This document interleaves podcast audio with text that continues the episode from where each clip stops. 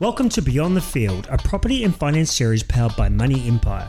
The content you are about to hear is designed to educate and inspire you to tick off your property and finance goals. And when we say beyond the field, we mean your field, whatever that may be. Money Empire is an experienced financial advisory firm with over 10 years' experience. We deal in this world day in, day out, and want to give you, the loyal listener, exclusive access to behind the scenes of the property and finance industry. We've helped thousands of clients with their financial journeys, everything from first home buyers right through to managing clients with extensive property portfolios from New Zealand and abroad. Each week, BTF includes special guest episodes. We chat with industry leaders, entrepreneurs, sports stars, and the stories of everyday people. Now it is your turn to take back control of your future, so kick back and absorb.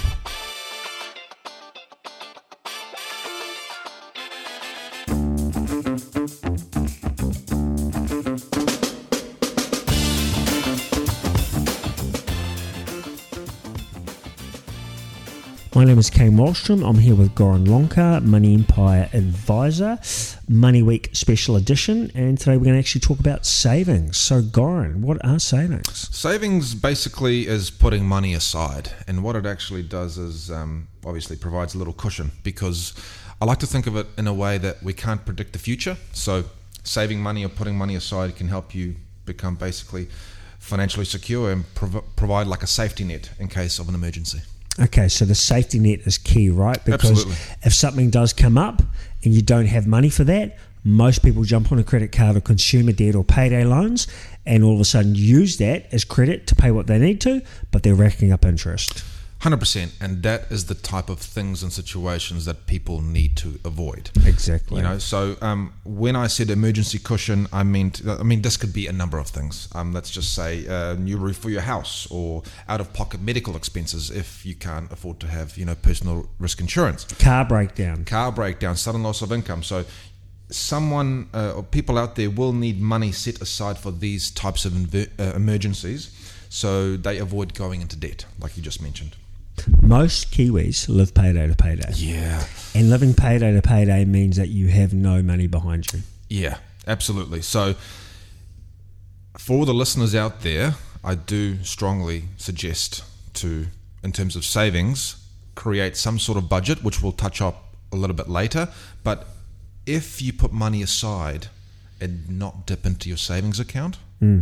you will start building slow savings upwards. Okay.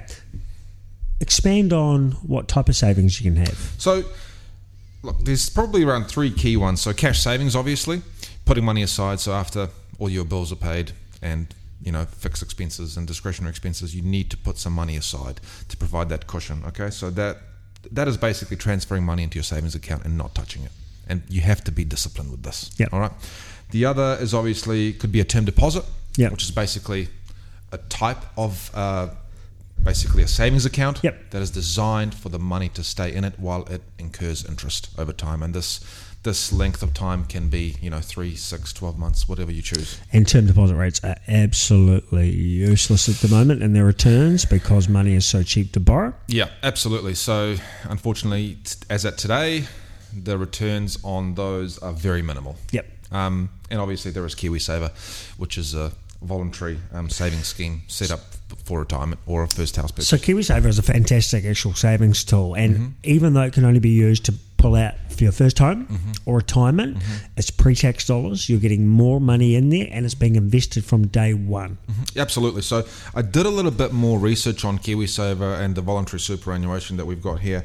Um, and we are way below. So our 3%, 4%, 8% are way below. So the average OECD around the world is between 13 and 15% Wow. globally. Wow. So we are way under. So basically what that means is we're not putting enough away for our retirement. But aside from that, uh, more reasoning to save is obviously if you want to um, get a deposit for a house and or uh, uh, for your retirement aside of super. But also we know that average life expectancy is growing with more advances in the me- uh, medical side and public health meaning people are now living longer, Yeah. which they need more money for to do so. I think Kiwis need to be more educated around the KiwiSaver space because this is a savings tool that is invested from day one with returns. And you people are getting returns between sort of 8 and 15% Yep. on KiwiSavers. And COVID hit that with balances going backwards. I know they've now built back up Yep.